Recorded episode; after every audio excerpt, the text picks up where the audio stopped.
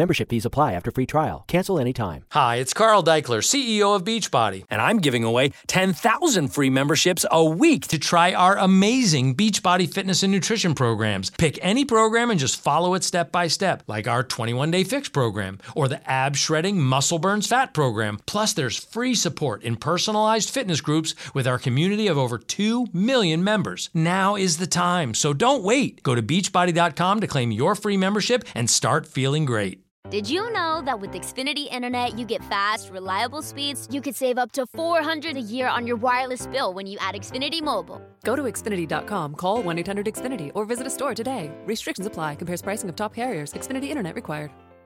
Ciao, sono Salvatore e bentornati su Medex. Vorremmo parlare di un tema che è quanto più che mai attuale data la nuova svolta politico-economica che vede escluso dalla legge di bilancio del 2022 il bonus psicologo, nonostante l'aumento delle richieste da parte dei ragazzi.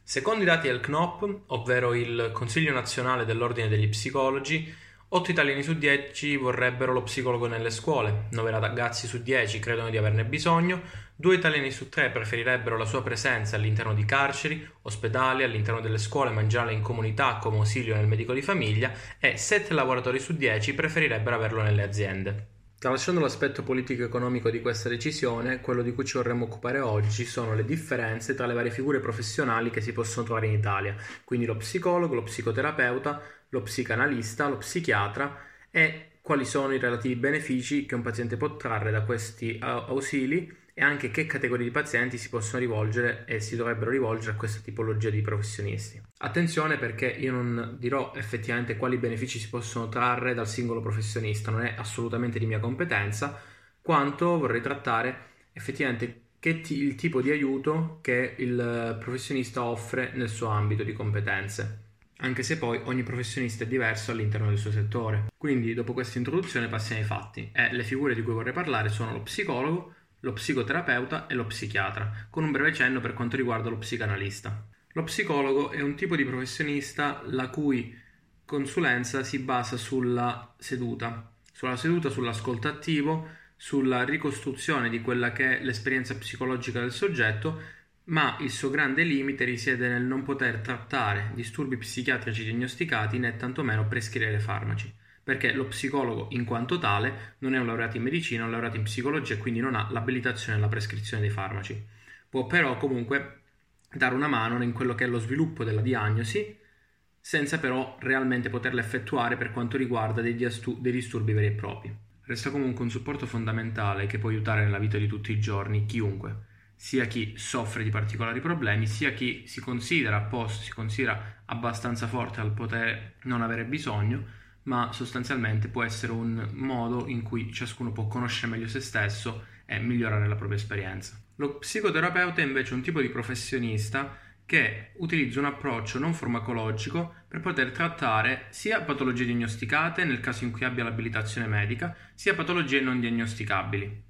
L'approccio che viene utilizzato può variare, si può avere la semplice psicanalisi, semplice per quanto dire, si può avere una terapia definita sistemico-familiare, nella quale il paziente viene inserito all'interno della propria cerchia familiare valutando tutte le proprie relazioni e quindi non considerandolo come soggetto isolato, ma l'approccio più moderno per quanto riguarda la psicoterapia è la cosiddetta terapia cognitivo-comportamentale, che è anche quella più validata dal punto di vista scientifico. Il presupposto da cui parte la terapia cognitivo-comportamentale è che tutto ciò che facciamo nella vita e soprattutto i pensieri che possono oscillare tra momenti bui e momenti di estrema felicità sono condizionati da ciò che noi pensiamo nel momento presente. Teoricamente, se si riesce a rimanere focalizzati e a controllare la propria mente evitando di vagare in pensieri negativi o in pensieri che sono al di fuori del momento presente, si possono evitare tutte quelle condizioni che portano il soggetto a stare male. Si basa su due presupposti, il lato comportamentale che prende come presupposto la capacità del soggetto di relazionarsi. Analizzando il modo in cui questo si relaziona, esso può apprendere delle nuove tecniche che possono essere migliori rispetto a quelle che gli utilizza, evitando di trovarsi in situazioni di difficoltà quando è con gli altri. Il lato invece cognitivo si basa sulla capacità del paziente di andare a riconoscere quelli che sono i pensieri negativi che esso va a sviluppare, che rappresentano la componente irrazionale maniacale,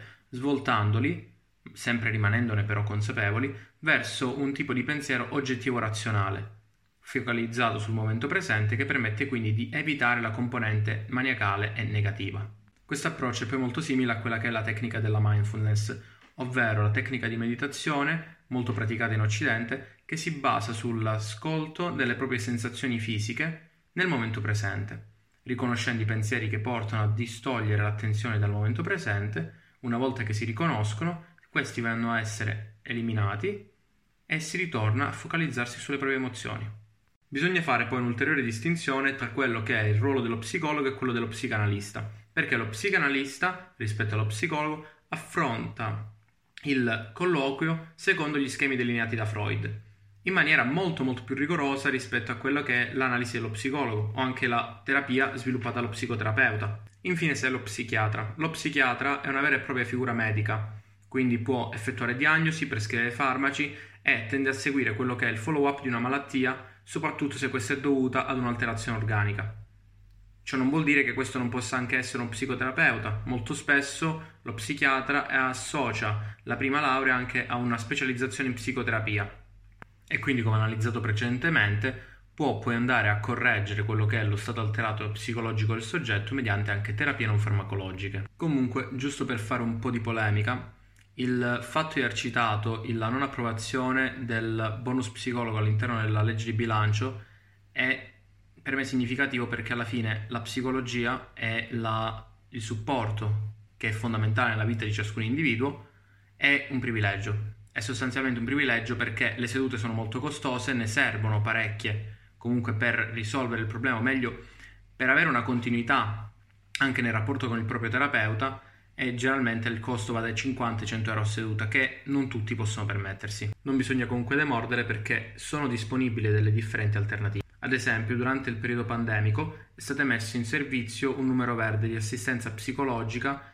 proprio perché non era possibile usufruire del terapeuta in quel periodo se non via webcam. Era un numero gratuito, l'800 833 833, che forniva dalle 8 alle 20 di sera con una chiamata gratuita consulenza psicologica sotto forma di servizio di ascolto. Ad intendersi anche come servizio di aiuto e ascolto gratuito, bisogna assolutamente citare il numero 1522, il numero che può essere chiamato o anche via chat per coloro che non possono parlare al telefono per via della loro situazione e soprattutto per vittime di violenza e stalking. Per quanto riguarda invece la sanità pubblica, anche le ASL mettono in atto un programma di assistenza psicologica.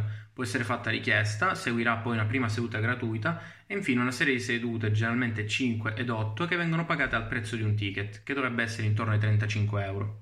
La problematica dell'assistenza gratuita risiede nei tempi di attesa che possono essere veramente biblici. Per questo molte volte il, i pazienti preferiscono rivolgersi a, eh, a, terapeuti privati in quanto offrono servizi di consulenza già in settimana o comunque pochi giorni dopo la richiesta. Per quanto riguarda gli studenti universitari, molti atenei mettono a disposizione degli sportelli di consulenza psicologica. Spesso per farne richiesta bisogna cercare sul sito dell'università sportello di aiuto psicologico si compila la domanda, si verrà spesso ricontattati via telefonica per spiegare qual è la problematica e successivamente si organizzano i vari incontri che possono essere da 5 a 8 tendenzialmente essendo un, fo- un servizio simile a quello fornito alle ASL in maniera totalmente gratuita. Il buon esempio è stato portato avanti da una startup milanese, Officine Buone, che ha fornito e continua a fornire un servizio di consulenza gratuita per i ragazzi under 35 che hanno subito conseguenze psicologiche dal periodo pandemico. Vi sono poi numerose iniziative online che hanno fornito servizi di psicoterapia a prezzi ribassati,